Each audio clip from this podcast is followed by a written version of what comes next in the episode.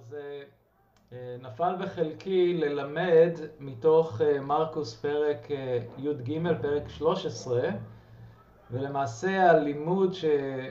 שיתחיל היום הוא גם יימשך בעוד שבועיים, יונתן ימשיך את זה, והנושא הוא אחרית הימים. וואו, נושא די מאתגר. ואנחנו יודעים שמאז שהקורונה חדרה לחיינו, נושא אחרית הימים הפך להיות מאוד נושא פופולרי, ש... ש... אני אומר בזהירות, אבל יש המון המון תיאוריות מוזרות על אחרית הימים, במיוחד שמופצות באמצעות המדיה. ואני באופן אישי, כשאני חושב על אחרית הימים, אני, אני לא חושב שאפשר לפרש באופן מדויק עד הפרט הקטן ביותר איך הדברים ייראו בסוף, למרות שיש לנו את התמונה הגדולה של מה שיקרה באחרית הימים, ואני רוצה לגעת בזה הערב. אני רוצה שהיום, כבר תכינו את, אם יש לכם את התנ"כים, תפתחו במרקוס פרק י"ג, ואנחנו נעבור על פסוקים 1 עד 23. אני לא אקרא את כל הקטע בפעם אחת, אלא אנחנו נעבור קטע-קטע, אבל אני רוצה כבר להכין אתכם שבקריאה הראשונה של הקטע, הדברים באמת נראים מאוד מפחידים ומבהילים. וכמאמינים בישוע, אנחנו חייבים לקבל את האמת ש, שככל שאנחנו מתקרבים לאחרית הימים, לחזרתו של ישוע, הדברים בעולם יהיו יותר קשים ויותר מאתגרים. ולמרות הקשיים והאתגרים שיבואו על העולם וגם על המאמינים בישוע, אנחנו חייבים תמיד להתרכז בסוף הסיפור. וזה אחד הדברים המדהימים שיש לנו, כי אנחנו יודעים את סוף הסיפור. ובסוכות יונתן לימד דרשה מאוד מצוינת על היום שאחרי, ואיך הדברים ייראו על פי דבר אדוני. אז, אז כשאנחנו נחווה את כל הקשיים, כל האתגרים, אנחנו תמיד חייבים להתרכז בסוף הסיפור, בת, בתקווה ש, ושמחה שאנחנו יודעים שישועתנו קרובה יותר מאי פעם. אז לפני שנקרא, אני רוצה לקחת רגע להתפלל, שאדון יכין את ליבנו לקבל את מה שיש לו עבורנו. תודה, אדוני. תודה, ישוע, שיש לנו את דברך. תודה לך שאתה רוצה לדבר אלינו בזמן הזה, ואנחנו יודעים שבעבר אתה דיברת דרך שופטים ודרך נביאים, אבל עכשיו, באחרית הימים, אתה מדבר אלינו דרך המשיח ישוע. תודה לך, אדוני אלוהים, שדברך הוא אור לנתיבתנו. אני מבקש שתאיר לנו את הדרך בזמן הזה. אדון, אני יודע שיש הרבה אנשים שמרגישים את החשיכה, את החוסר ודאות, את, ה, את הפחד ואת הדאגה בתקופה הזו. אני מתפלל, אדון, שהם יוכלו לראות את התוכנית שלך, אדוני, בזמן הזה. תוכנית הישועה שלך לעולם. אנחנו מברכים אותך, אדוני. תפתח את ליבנו לקבל ממך. אני מתפלל שתמשך אותי ברוח קודשך ללמד את דברך בדרך שהיא תהיה מובנת ושתביא כבוד לשמך. אנחנו מברכים אותך, אדוני, בשם ישוע המשיח. אמן. אמן. אז נקרא את שני הפסוקים הראשונים במרקוס פרק י"ג, פרק 13. בצאתו מבית המקדש אמר אליו אחד מתלמידיו, רבי, ראה איזה אבנים ואיזה בניינים. אמר לו ישוע, אתה רואה את הבניינים הגדולים האלה? לא תישאר אבן על אבן אשר לא תופל ארצה. אין ספק שבאותה תקופה המבנה של בית המקדש היה מבנה מרשים ביותר. אנחנו יודעים שכששלמה בנה את בית המקדש הראשון, באמת זה היה מרשים. אבל בית המקדש השני, אנחנו יודעים שהוא נבנה על ידי העולים ששבו מבבל, שיבת ציון, והמבנה עצמו לא היה כל כך מרשים. הבית שני לא היה כל כך מרשים כשהם סיימו לבנות אותו. אבל אנחנו יודעים על פי ההיסטוריה שהורדוס, אה, מלך יהודה, השקיע המון בשיפוץ ובבניית בית המקדש. הוא, הוא רצה למצוא חן בעיני העם, הוא רצה גם אה, להדיר את שמו, ש... להשאיר איזה חותם על הבנייה שלו, ולא רק בבית המקדש, הוא בנה עוד מקומות אה, באמת מדהימים. אז כשישוע מסתכל על המקדש, התלמידים מסתכלים על המקדש, הם רואים בית מקדש מאוד מפואר.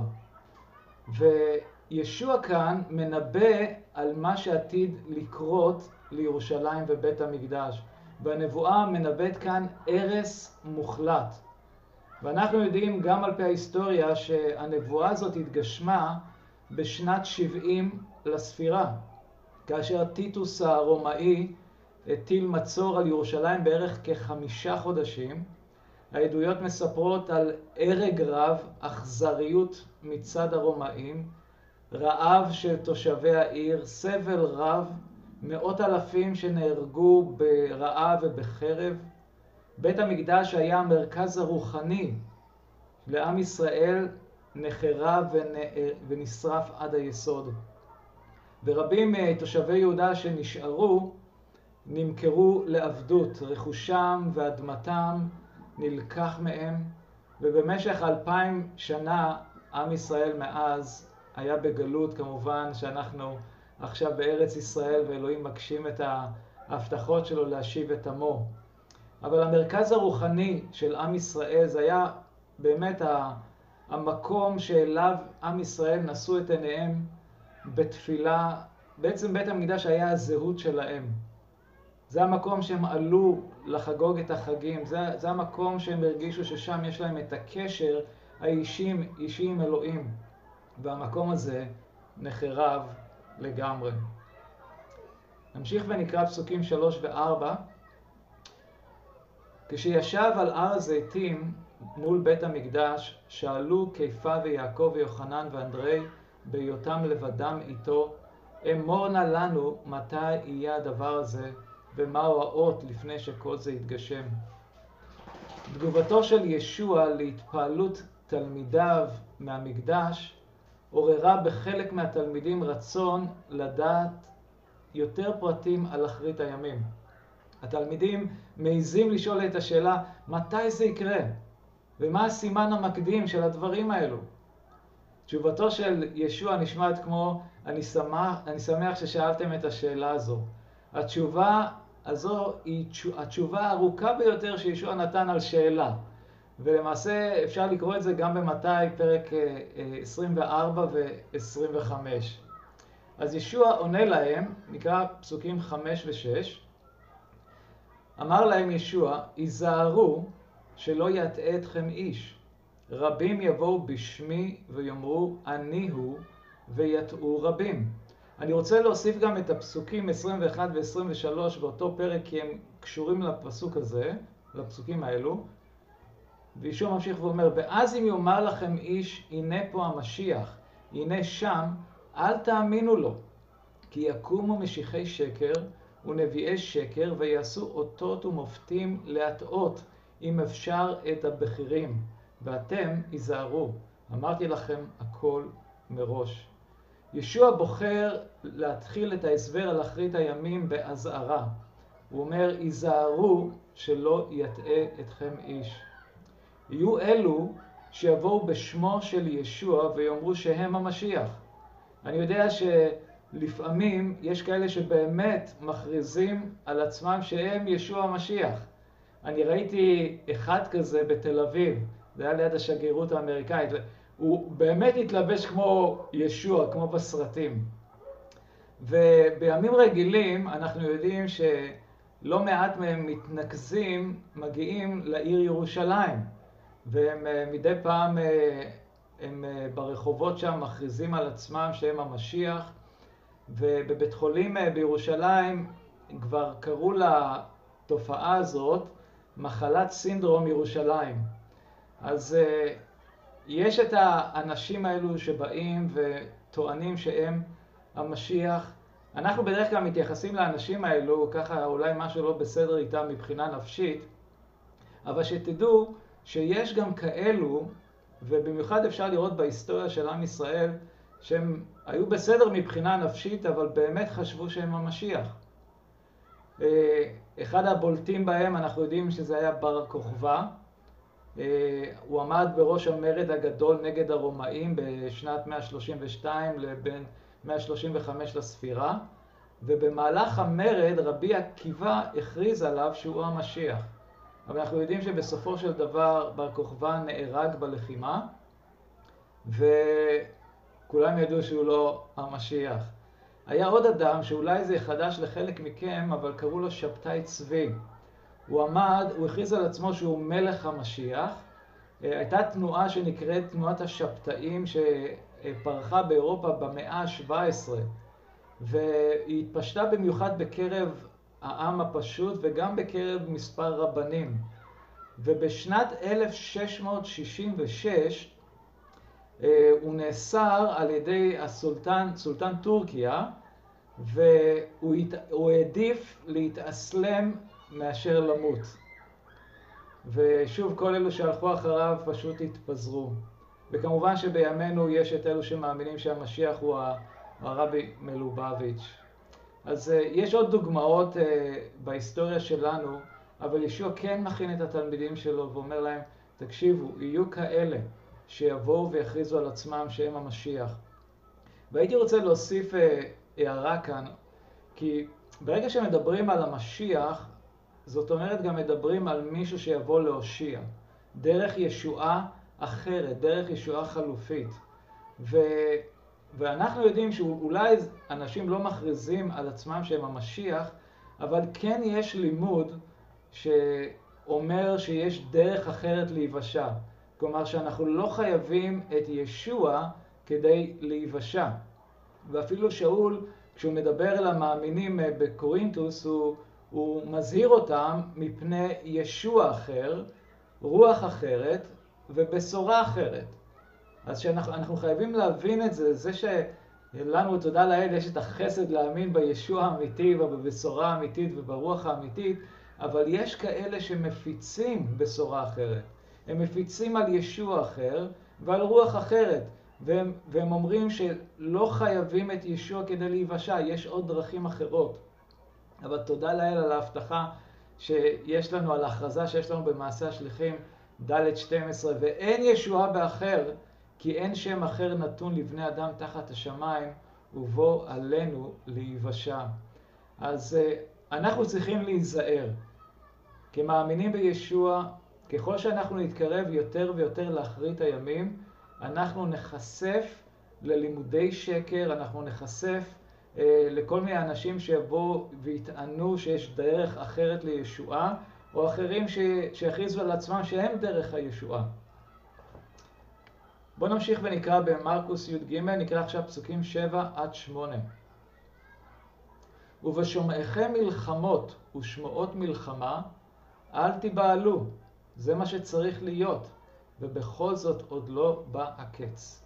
גוי יקום על גוי וממלכה על ממלכה, ותהיינה רעידות אדמה במקומות רבים, ויהיה רעב, אלה לראשית הצרות. אז ישוע כאן מכין את התלמידים שלו לרגעים מאוד קשים שיבואו על העולם, ולמעשה לא רק מכין את התלמידים שלו, אלא גם מכין, מכין את התלמידים שלו ב-2020. אנחנו יודעים היום ש... מלחמות בעולם, יש, לו, יש לא מעט מלחמות כאלה. בארץ ישראל אנחנו כמובן, מאז שהפכנו להיות מדינה, אנחנו יודעים מה זה מלחמות כל כמה שנים. יש מלחמות שמתרחשות עכשיו בסוריה ובעיראק ובאוקראינה, לאחרונה באזרבייג'אן וארמניה, מלחמה בטרור, בטרור בכל מיני מקומות בעולם, מלחמה קרה בין ארצות הברית לבין סין ורוסיה, למעשה כל פינה בעולם שאנחנו נהיה שם, יש איזה סוג של מלחמה שמתרחשת. רעידות אדמה. אתם יודעים שעל פי המכון הגיאולוגי בישראל, עד עכשיו בשנת 2020, התרחשו בארץ כ-30 רעידות אדמה. ורק אתמול אתם יודעים שהייתה רעידת אדמה ביוון ובטורקיה. עכשיו, לא את כל הרעידות אנחנו מרגישים, אה, אבל כן יש את הרעידות אה, שתמיד קורות, ובכלל בעולם יש אלפי רעידות אדמה במשך השנה. כמובן שיש את החזקות שאנחנו שומעים עליהן בדרך כלל בחדשות, אבל תמיד יש רעידות אדמה. ובהיסטוריה של עם ישראל היו רעידות אדמה מאוד קשות שהיו בארץ ישראל. והרעידה האחרונה הייתה לפני כמאה שנים, ועל פי הערכות, כל מאה שנים בערך יש רעידת אדמה מאוד חזקה, ואנחנו נמצאים למעשה מאה שנה אה, אחרי רעידת אדמה מאוד משמעותית שהייתה כאן בארץ. אז uh, הדברים האלו יקרו, הם יהיו חלק ממה שיקרה לקראת אחרית הימים. מקומות מוכי רעב, על פי הדוח של האו"ם, 124 מיליון איש בעולם סובלים מרעב עד כדי סכנת חיים. במיניאמר, בניגריה, בתימן, בדרום סודאן, בצורת שמתמשכת במספר מדינות באפריקה.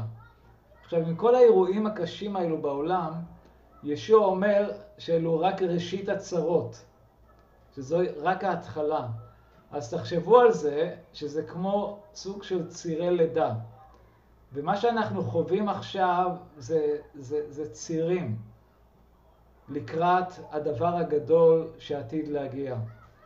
אז אה, ככל שאני יודע, בתור אחד שהיה בלידה של שלוש בנות, אה, אני יודע מה זה צירים ואיך זה מתבטא. זה מתחיל בקטן ולאט לאט זה יותר מתחזק וזה נהיה יותר כואב, אה, לא לי, אבל היה ללואן כמובן יותר כואב. היה כואב לי לראות אותה כואבת, אבל, אבל כן, זה, ככל שאנחנו מתקרבים לקראת הלידה, זה נהיה חזק יותר. ולכן אנחנו צריכים להכין את עצמנו כמאמינים עם כל מה שאנחנו קוראים, אפילו כל העניין הזה עם הקורונה שאנחנו חווים עכשיו, זה חלק מהצירים שהעולם חווה לקראת הדבר הגדול שעתיד לבוא. אז ישוע בתוך כל זה אומר לתלמידים שלו גם, אל תיבהלו. כשאתם רואים את הדברים האלו, אל תיבהלו. אל תפחדו. זה חלק, זה חלק ממה שעתיד לקרות. ובתוך כל הצרות האלו שיבואו על העולם, ישוע, בתוך כל הדברים האלה, מכין את התלמידים שלו, מכין אותנו לצרות שיבואו על התלמידים עצמם ועל כל המאמינים בו. אז לא רק שהעולם יחווה כל מיני אסונות טבע ומלחמות ורעב, אלא גם על, בתוך כל הדברים האלו גם יהיו עוד צרות שהם יהיו ספציפית עבור המאמינים בישוע. אז נמשיך ונקרא פסוקים 9 עד 13 במרקוס 13. אה, ואתם היזהרו, ימסרו אתכם לסנהדריות, יכו אתכם בבתי כנסת, ולפני מושלים ומלכים יעמידו אתכם בגללי לעדות להם. אבל תחילה צריך שהבשורה תוכרז לכל הגויים. כאשר יוליכו אתכם כדי להסגירכם, אל תדאגו למה שתדברו, כי מה שיינתן לכם באותה שעה, את זה דברו, שכן לא אתם תדברו, אלא רוח הקודש. ואז יסגיר אח את אחיו למוות, ואב יסגיר את בנו. בנים יקומו על הוריהם וימיתו אותם, ותהיו שנואים על הכל בגלל שמי, אך המחזיק מעמד עד קץ, הוא יבשע. המאמינים בישוע יהפכו להיות שנואים על הכל. אנחנו נהפוך להיות שנואים רק בגלל שאנחנו מאמינים בישוע. השנאה לישוע תהיה כל כך גדולה, שאפילו בני משפחה יקומו אחד נגד השני. יש כאן תיאור של הובלת המאמינים בישוע לבתי משפט, לבתי כנסת. למעשה הדברים האלו כבר התחילו כשאנחנו קוראים את מעשה השליחים, אנחנו רואים כיצד הובילו אותם לבתי כנסת, איך הם הביאו אותם לפני מלכים ומושלים. ובתוך כל מה שהם עברו, הם כן עברו סבל רב. אבל לא רק בתקופת השליחים, אלא זה גם משהו שקרה כבר אלפיים שנה, וזה יתעצם יותר ויותר ככל שאנחנו מתקרבים לסוף. אנחנו נהיה מואשמים בסוג של עבירה על החוק. אנחנו נהיה עדים לממשלות שיחוקקו חוקים נגד האמונה, נגד המאמינים בישוע. למעשה זה כבר התחיל. אה, אני לא יודע אם שמעתם את זה, אבל אה, אתם יודעים שבקהילה של האדון אנחנו עמותות, ולפעמים אנחנו צריכים אה, לקבל מעמד כעמותה כדי לקבל החזר מס מהמדינה, ו... ויש קהילות שביקשו לשנות את המעמד שלהם כדי שהם יוכלו לקבל החזר מס. ורק בימים האחרונים הייתה ועדה שהתכנסה אה, ועדה בראשות של המפלגות החרדיות, וגם, תקשיבו, גם יאיר לפיד היה בוועדה הזו. והם הצביעו נגד המאמינים. הם לא רצו לתת את הזכויות האלו למאמינים, הם ייתנו את זה לכל העמותות האחרות, אבל העמותות המאמינים בישוע, הם לא ייתנו את זה. אז אנחנו רואים את זה בקטן כאן בארץ, אבל אנחנו צריכים להבין שככל שאנחנו נתקדם לקראת הסוף, אה, הממשלה עצמה יחוקקו חוקים נגד המאמינים. יש כאן, אה, אה, יש כאן דוגמה, יש לי דוגמה שבאמת היא מגיעה ממקורות מאוד אמינים בכל מה שקשור עכשיו לגוף המשיח בסין.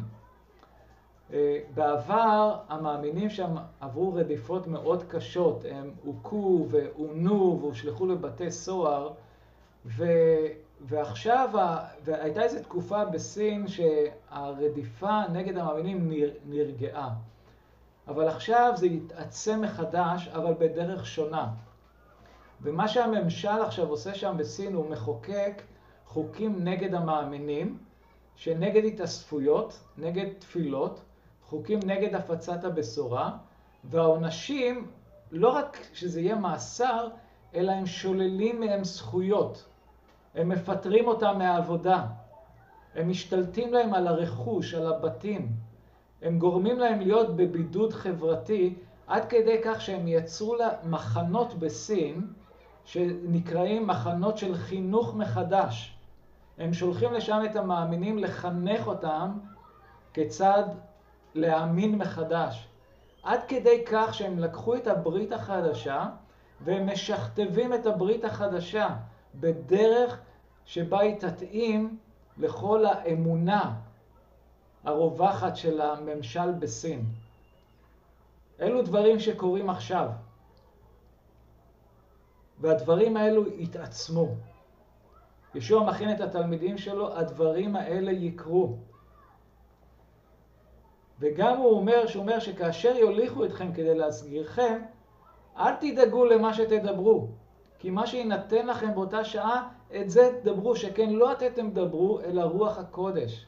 עכשיו, בתוך כל הרדיפות שאנחנו נחווה, ייפתחו גם הזדמנויות.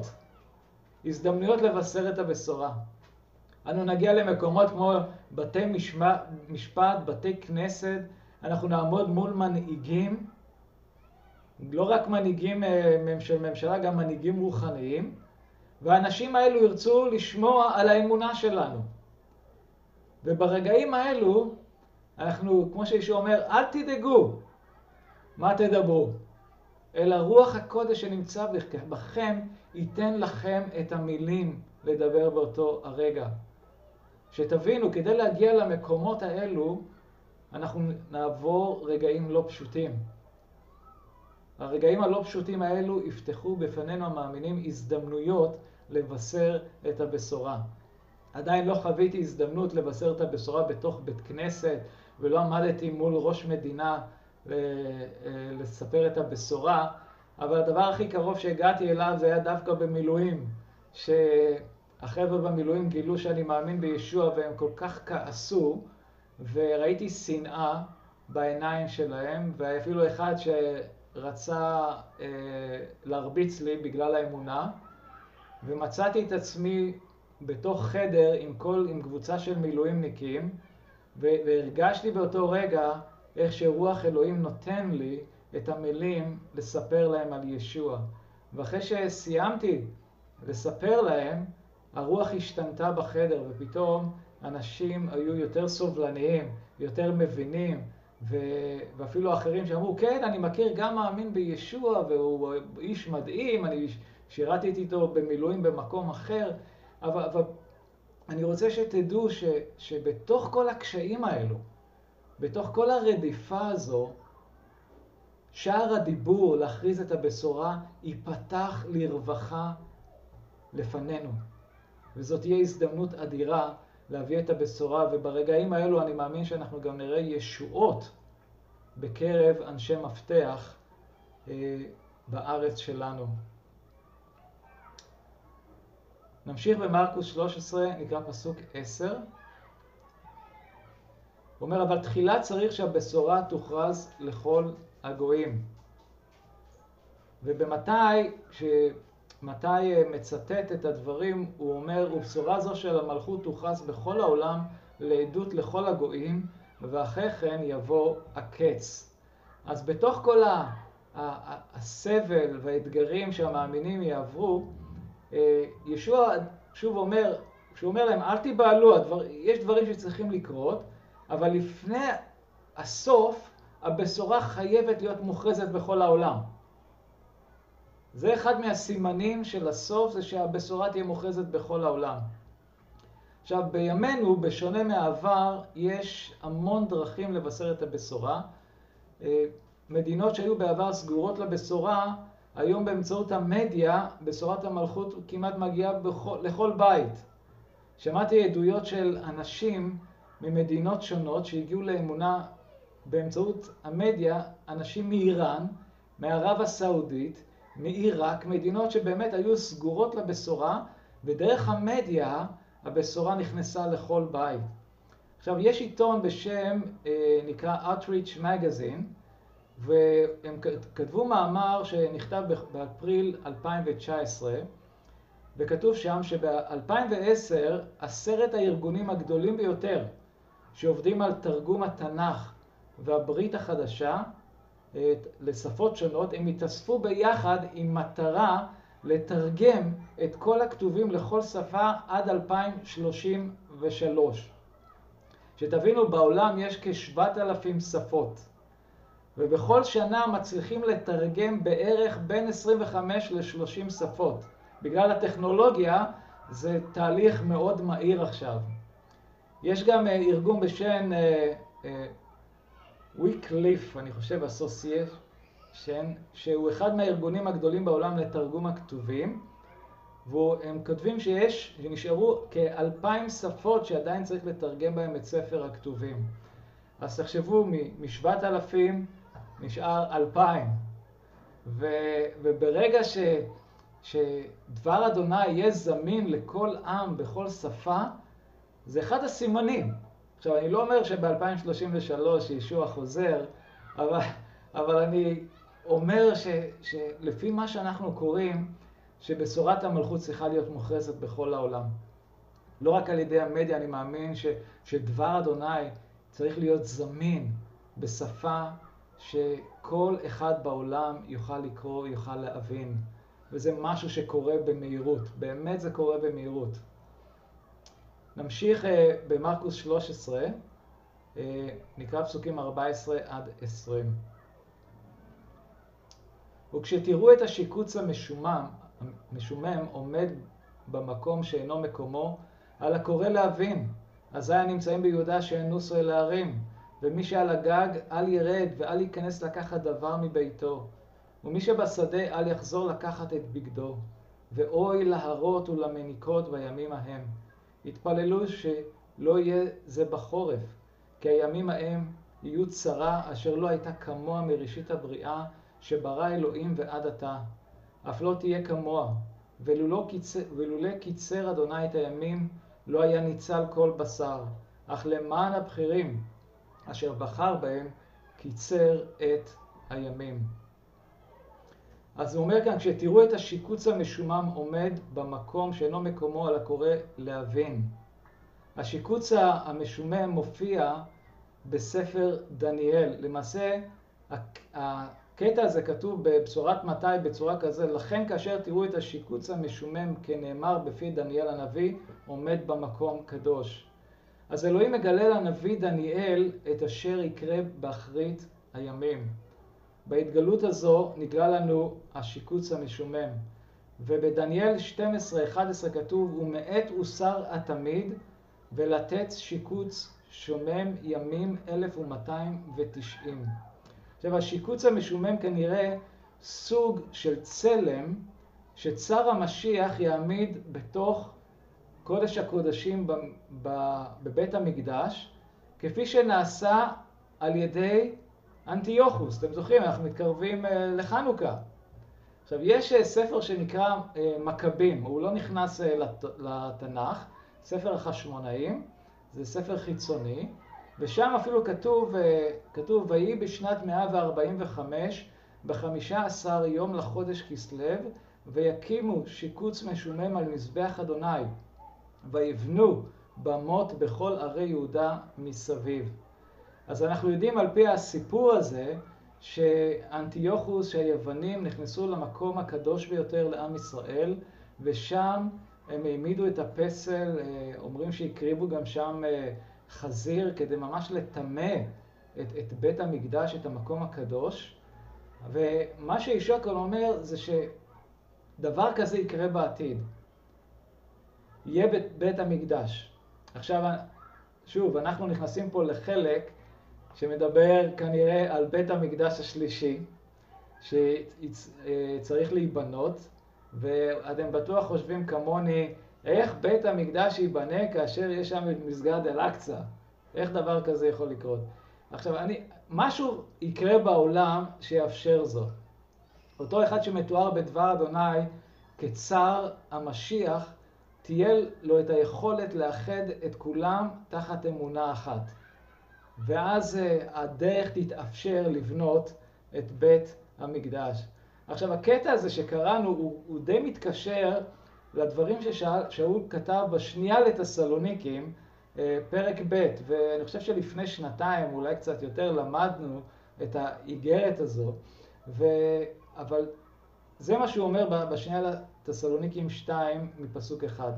אשר לבוא אדוננו ישוע משיח ואספתנו אליו, אנו מבקשים מכם אחי, אל תמהרו לאבד את עשתנותיכם ואל תיבהלו, לא בגלל איזו התבטאות של רוח, לא בגלל איזה דיבור ולא בגלל איזה איגרת אשר כביכול נשלחה מאיתנו, כאילו הגיע יום אדוני. אל יטעה אתכם איש באיזה אופן שהוא, שכן לא יגיע אם לא תהיה בראשונה העזיבה ויתגלה איש הרשע בן האבדון. המתקומם ומרומם את עצמו על כל הנקרא אלוהה או קודש, עד כי ישב בהיכל האלוהים, בהצהירו על עצמו שהוא אלוהים. אז כאן שאול, בדומה לדברים של ישוע, אומר להם, אל תיבהלו, אל תיבהלו כשאתם תתחילו לראות דברים קורים. וכאן הוא מדבר על, על אותו צר המשיח, שהוא אה, ייכנס אל המקום הקדוש ביותר. הוא ירומם את עצמו מעל אלוהים. הוא יישב בהיכל אלוהים והוא יצהיר על עצמו שהוא אלוהים. וגם הוא מזהיר, שוב, אותה אזהרה, שלא יטרה אתכם איש, שפתאום המאמינים יקבלו איזו איגרת או איזה מישהו ש... שיבוא ויספר שקיבל איזו התגלות, שהדברים הולכים ממש לקרות אה, בדרך הזו, בשונה ממה שהם למדו. צריך להיזהר, צריך להיזהר שלא להאמין, לא ליפול בטעות הזו, ש... שהיום נמצאת בשפע ברשתות החברתיות, במדיה, אנשים שנותנים תאריכים, שישוע יבוא בזמן הזה וכך וכך, בשונה ממה שכתוב. אז לפני בו יום אדוני יהיו דברים מסוימים שחייבים לקרות. לפני שאנחנו נראה את השיקוץ המשומם הזה בתוך בית המקדש, יש דברים שחייבים לקרות. הדבר, הוא אומר כאן שקודם כל תהיה העזיבה. הוא אומר כאן אה, שכן לא יגיע אם לא תהיה בראשונה העזיבה ויתגלה איש הרשע. זאת אומרת שכשהוא מדבר פה על העזיבה, ביוונית זה אפוסטוסיה, שמשמעותה סטייה מן הדרך, נפילה מהאמת, סוג של מרדנות נגד אלוהים. אז לפני בוא יום אדוני, יהיו כאלה מבין המאמינים שיתפשרו באמונה שלהם. חיי האמונה שלהם יהיו פושרים, זה יהיה שינוי ביסודות האמונה, הטלת, הטלת ספק באלוהות של ישוע, דבר אדוני לא יהיה עבורם הסמכות הסופית, יהיה ניסיון לשכתב את דבר אדוני, הם יחיו סגנון חיים שרמת המוסר לא תואמת את דבר אדוני, וכל זה ייעשה במסווה של אהבה וסובלנות. והסטייה מן הדרך תבוא באמצעות לימודי שקר שיחדרו אל תוך הקהילה. במעשה השליחים, פרק 20, פסוקים 29 ו-30 כתוב, שאול אומר את זה לזקני קהילת אפסוס, הוא אומר להם, אני יודע שאחרי צאתי יבואו בתוככם זאבים עזים, אשר לא יחוסו על העדר, ומקרבכם יקומו אנשים דוברי תהפוכות, להטות אחריהם את התלמידים. אז יהיו זאבים שייכנסו אל תוך הקהילה, זאבים במסווה של מאמינים, והם יכניסו את כל מיני תורות שקר, והמטרה שלהם זה להטות אחריהם את התלמידים, לקחת את התלמידים של ישוע ולגרום להם ללכת אחריהם, ללכת אחרי, להאמין במה שהם אומרים. אז כשאנחנו מדברים על, ה, על בואו של ישוע, על הסוף, הדבר הזה חייב לקרות. ואחים ואחיות, אם אנחנו מסתכלים באמת על מה שקורה בעולם, זה באמת קורה עכשיו, בימים שלנו. יש המון תלמידים של ישוע שהולכים אחרי הטעות ומאמינים בכל מיני דברים מאוד מוזרים, מאוד מוזרים. אז אחרי הדבר הזה, איש הרשע חייב להתגלות. הוא יושב במקום הקדוש ויכריז על עצמו שהוא אלוהים.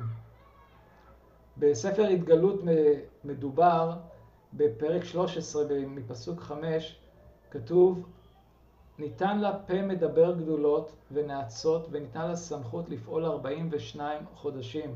היא פתחה את פיה בנאצות כלפי אלוהים, לנאץ את שמו ואת משכנו, את השוכנים בשמיים. הותר לה לעשות מלחמה עם הקדושים ולנצחם, וניתן לה שלטון על כל שבט ועם, לשון ואומה, והשתחוו לה כל יושבי הארץ אשר לא נכתבו שמותיהם בספר החיים של עשה השחוט מיבשי תבל. עכשיו, אחת הפרשנויות אומרת שדברים אלו התרחשו בתקופה שנקראת שבע שנות הצרה. שבחלק הראשון זאת תהיה תקופה של שלום וסובלנות, ובחלק השני, אה, אותו צר המשיח יכריז על עצמו שהוא אלוהים, ומי שלא ישתחווה לו, יירדף רדיפה קשה, מה שאנחנו מכירים בשם הצרה הגדולה. עכשיו, יש את הנושא של הלקיחה. ויש שמאמינים שלפני שכל זה יקרה, הקהילה של האדון תילקח מהעולם הזה. אחת הפרשנויות זה שכאשר משפט אלוהים יבוא על העולם, אלוהים יעשה את זה לפי התבנית שהוא עשה בעבר בתנ"ך, כשאנחנו חושבים על המבול ועל אה, לוט.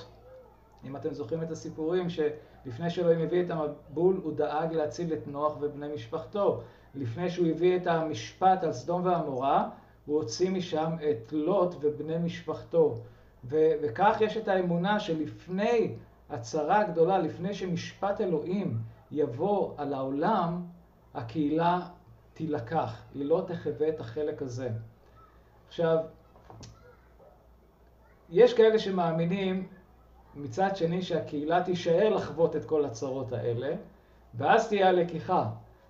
אני רוצה לומר לכם שאנחנו צריכים להיות מוכנים לשני התרחישים.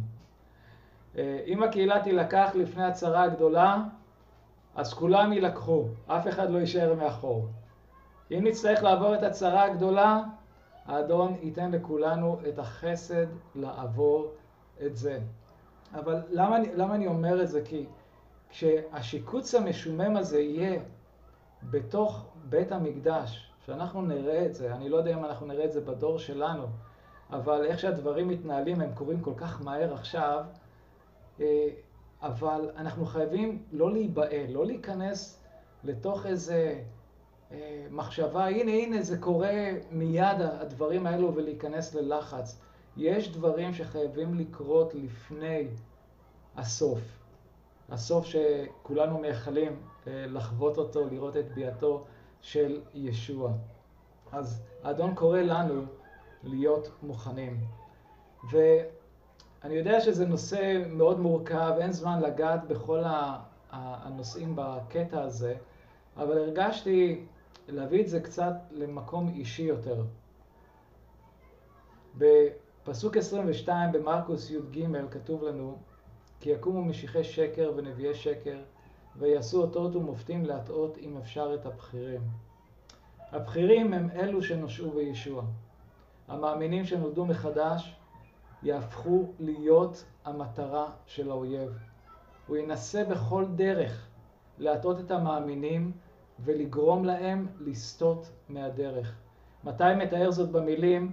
במתי 24-12 הוא אומר, ומאחר שתרבה ההפקרות, תתקרר אהבת רבים. אנחנו לפעמים משתמשים בביטוי קר לב כדי לתאר בן אדם שאין בו רגישות, חוסר אכפתיות כלפי אחרים. ואני מאמין כשהוא מדבר פה על אהבת רבים שתתקרר, הוא מדבר על מאמינים וגם על לא מאמינים.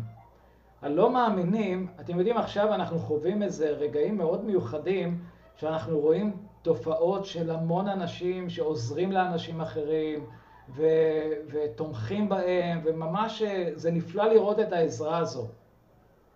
אבל יבוא זמן שהנוחיות תהיה כל כך חזקה שאף אחד לא יהיה אכפת לו מאף אחד. כל אחד יתרכז בעצמו. כל אחד ידאג לענייניו שלו. אנחנו לא נראה את האהבה הזו ואת הדאגה הזו שאנחנו רואים עכשיו בימים שלנו. ואפשר לראות שהדבר הזה מתעצם משנה לשנה, החוסר אכפתיות אחד כלפי השני. כלפי המאמינים, אני מאמין ש, שהדברים שהתרחשו בעולם, הקשיים, האתגרים, החטא שיגבר בצורה כל כך חזקה, יגרום גם למאמינים בקשר שלהם עם אלוהים לקרירות, למערכת יחסים של קרירות עם אלוהים. הקרירות אה, שמוזכרת כאן, היא תבוא בגלל, כתוב, בגלל הפקרות. והמילה הזאת היא אנומיה, כלומר רשע, עוול, עבירה, חוקים ללא תורה, רשע מתגבר. כל איש יעשה את הישר בעיניו. שתבינו, החטא ש, שככל שאנחנו מתקרבים לסוף, הוא, הוא יגדל בצורה כל כך חזקה, וזה יהיה זמין בצורה כל כך חזקה לכל אחד. הפיתויים יהיו כל כך גדולים, שזה אפילו ימשוך את המאמינים בישוע. והדברים האלו יגרמו למאמינים, לחלק מהמאמינים בישוע, למערכת יחסים מאוד קרירה עם אלוהים. המוסר, רמת המוסר תרד. דברים שהיה אסור בעבר, שחשבנו שהם אה, לא בסדר, פתאום אנחנו נרגיש נוח איתם. סגנון חיים שמנוגד לדבר אדוני. הם יזניחו את חיי התפילה שלהם, הם יזניחו את דבר אדוני, הם יאבדו את התשוקה שלהם לאלוהים. אתם יודעים, כשאני חושב על זוג נשוי, הדבר, אחד הדברים הגרועים שקורים בתוך משפחה, בתוך זוג נשוי, זה שמאבדים את האהבה שלהם אחד לשני, והמערכת יחסים הופכת להיות קרה, סוג של מערכת יחסים של אה, שותפים לדירה. מבחינה רגשית, נפשית, פיזית, פשוט זה מצב של קיפאון. ואני יודע שבימים האלו, שאנחנו חווים אותם עכשיו, זה כן משפיע מבחינה רוחנית על מאמינים. ואני יודע באופן אישי על מאמינים שבאמת חווים uh, תקופה קשה, uh, סובלים מדיכאון, מדאגות, מפחדים, כאלו שעוברים אפילו סוג של uh, חיים רוחניים במדבר, הם לא מרגישים את, ה, את התשוקה שהייתה להם בעבר. ואני רוצה לעודד אתכם שבזמן הזה, עד כמה שאתם יכולים, תילחמו, תטפחו את מערכת היחסים שלכם עם האדון. אם בזמן הזה אנחנו מתקשים, מה יקרה שאנחנו נתקרב יותר ויותר לסוף? אנחנו חייבים, חייבים לשנות סדרי עדיפויות בחיים שלנו. אנחנו חייבים תמיד לבחור בדברים החשובים. ולפתוח באדון שהוא איתנו בזמן הזה. הוא נותן לנו את החסד לעבור את זה. ולכן, כשאנחנו נתקרב לסוף, כשאנחנו נראה את הדברים יותר ויותר מתעצמים, אנחנו צריכים להיזהר שאנחנו לא נופלים במלכודת הזו, שמערכת היחסים שלנו הופכת להיות קרירה. אתם יודעים מה? אה, יוחנן כתב בהתגלות על קהילת לאודיקאה, הוא אומר להם, אני יודע את מעשיך שלא קר אתה ולא חם, מי ייתן והיית קר וחם, ומכן מפני שאתה פושר ולא חם קר ולא קר, אני עתיד להקיא אותך מפי. אז אנחנו רואים פה אפילו מערכת יחסים קהילתית של המאמינים, שאפילו זה לא במקום של החם ולא במקום הקר, במקום הפושר, הפושר של האמונה. ו, ואתם יודעים, ממקום חם אתה, זה פשוט תהליך, אתה מגיע למקום של פושר ואז קר. ו, ואנחנו צריכים להיזהר שהמערכת יחסים שלנו לא תהפוך להיות קרה עם האדון. אנחנו צריכים לטפח את מערכת היחסים שלנו עם האדון. אנחנו צריכים לזכור שבזמן הזה ישוע נתן לנו משימה ושליחות לבשר את בשורת ישוע בכל העולם, לעשות תלמידים, להראות את אהבת ישוע לעולם מסביבנו. אז בואו ניקח את הזמן הזה, שאנחנו חושבים על כל מה שקורה. אנחנו רואים את המלחמות, אנחנו רואים את הרעידות אדמה, אנחנו ב... רואים את התקופה הזו של, ה... של הקורונה. אלו חלק מהצירים, צירי הלידה לקראת הסוף. ואנחנו יודעים את הסוף, אנחנו יודעים שעבורנו הסוף הוא יהיה טוב, כי אנחנו נהיה עם האדון לנצח. אם זה ב... אה, אם אנחנו נזכה לראות את זה פיזית, או שאנחנו אה, נילקח עם האדון, שוב, נראה, נראה מתי זה יקרה בדיוק, אבל, אה, אבל לא משנה איך זה יהיה, אנחנו מנצחים, אנחנו מרוויחים. אז uh, אני רוצה לקחת רגע להתפלל יחד איתכם, ואם יש אנשים אפילו פה עכשיו ש, שמרגישים שמערכת היחסים שלהם האדון התקררה, אתם מרגישים uh, סוג של ריחוק, אתם מרגישים ש, ש, שאתם ממש נאבקים, נאבקים, אין את, אין את התשוקה לאדון. אני רוצה להתפלל יחד איתכם שהאדון יעורר את התשוקה הזו מחדש, את האהבה הזו מחדש, ושייתן לכם את הכוח להתחזק באדם הפנימי בזמן הזה, שאתם תוכלו להסתכל על מה שקורה בעולם הזה דרך העיניים של ישוע, דרך דבר אדוני, דרך התוכנית של אלוהים. אז בואו נתפלל ביחד. הללויה. אבא, תודה לך. תודה לך שאתה מראה לנו בדברך את מה שעתיד לקרות. תודה לך שלמרות כל הקשיים שיבואו על העולם ועל הקשיים שגם יבואו על המאמינים, אנחנו יודעים שבשורת המלכות אכן תוכרז בכל העולם. ובתוך כל מה שיקרה אנחנו נראה גם המון ישועות של אנשים. אז אני מתפלל, אדון, שאתה תחזק אותנו כקהילה בזמן הזה. אדון, שאנחנו נוכל להתמקד בסוף הסיפור, שהדברים האלו שקורים בעולם לא יבהילו אותנו, לא ישפיעו עלינו, אדוני אלוהים, בדרך ש, שהחיים שלנו ומערכת היחסים שלנו איתך תתקרר, אדוני. אני מתפלל עבור אלו שאולי חווים ברגעים האלו, אדון, אה, סוג של מדבר רוחני. אנא, אדוני, תן שנהרות של מים חיים יזרמו אל תוך המקום הזה. אבא, תעורר את האהבה, תעורר את התשוקה חזרה אליך, אדוני. תודה לך, אבינו, תודה לך על החסד שלך, שנגלה לנו יום-יום. תודה לך שגם כשאנחנו חלשים, אתה חזק בקרבנו. אני מברך אותך, אדוני. ברך את כרם אל בזמן הזה. אבל תן שהקהילה הזאת תמיד תהיה קהילה חמה, בוערת אדון, בוערת בתשוקה אליך. אני מברך את שמך, אדוני אלוהים, בשם ישוע המשיח. אמן.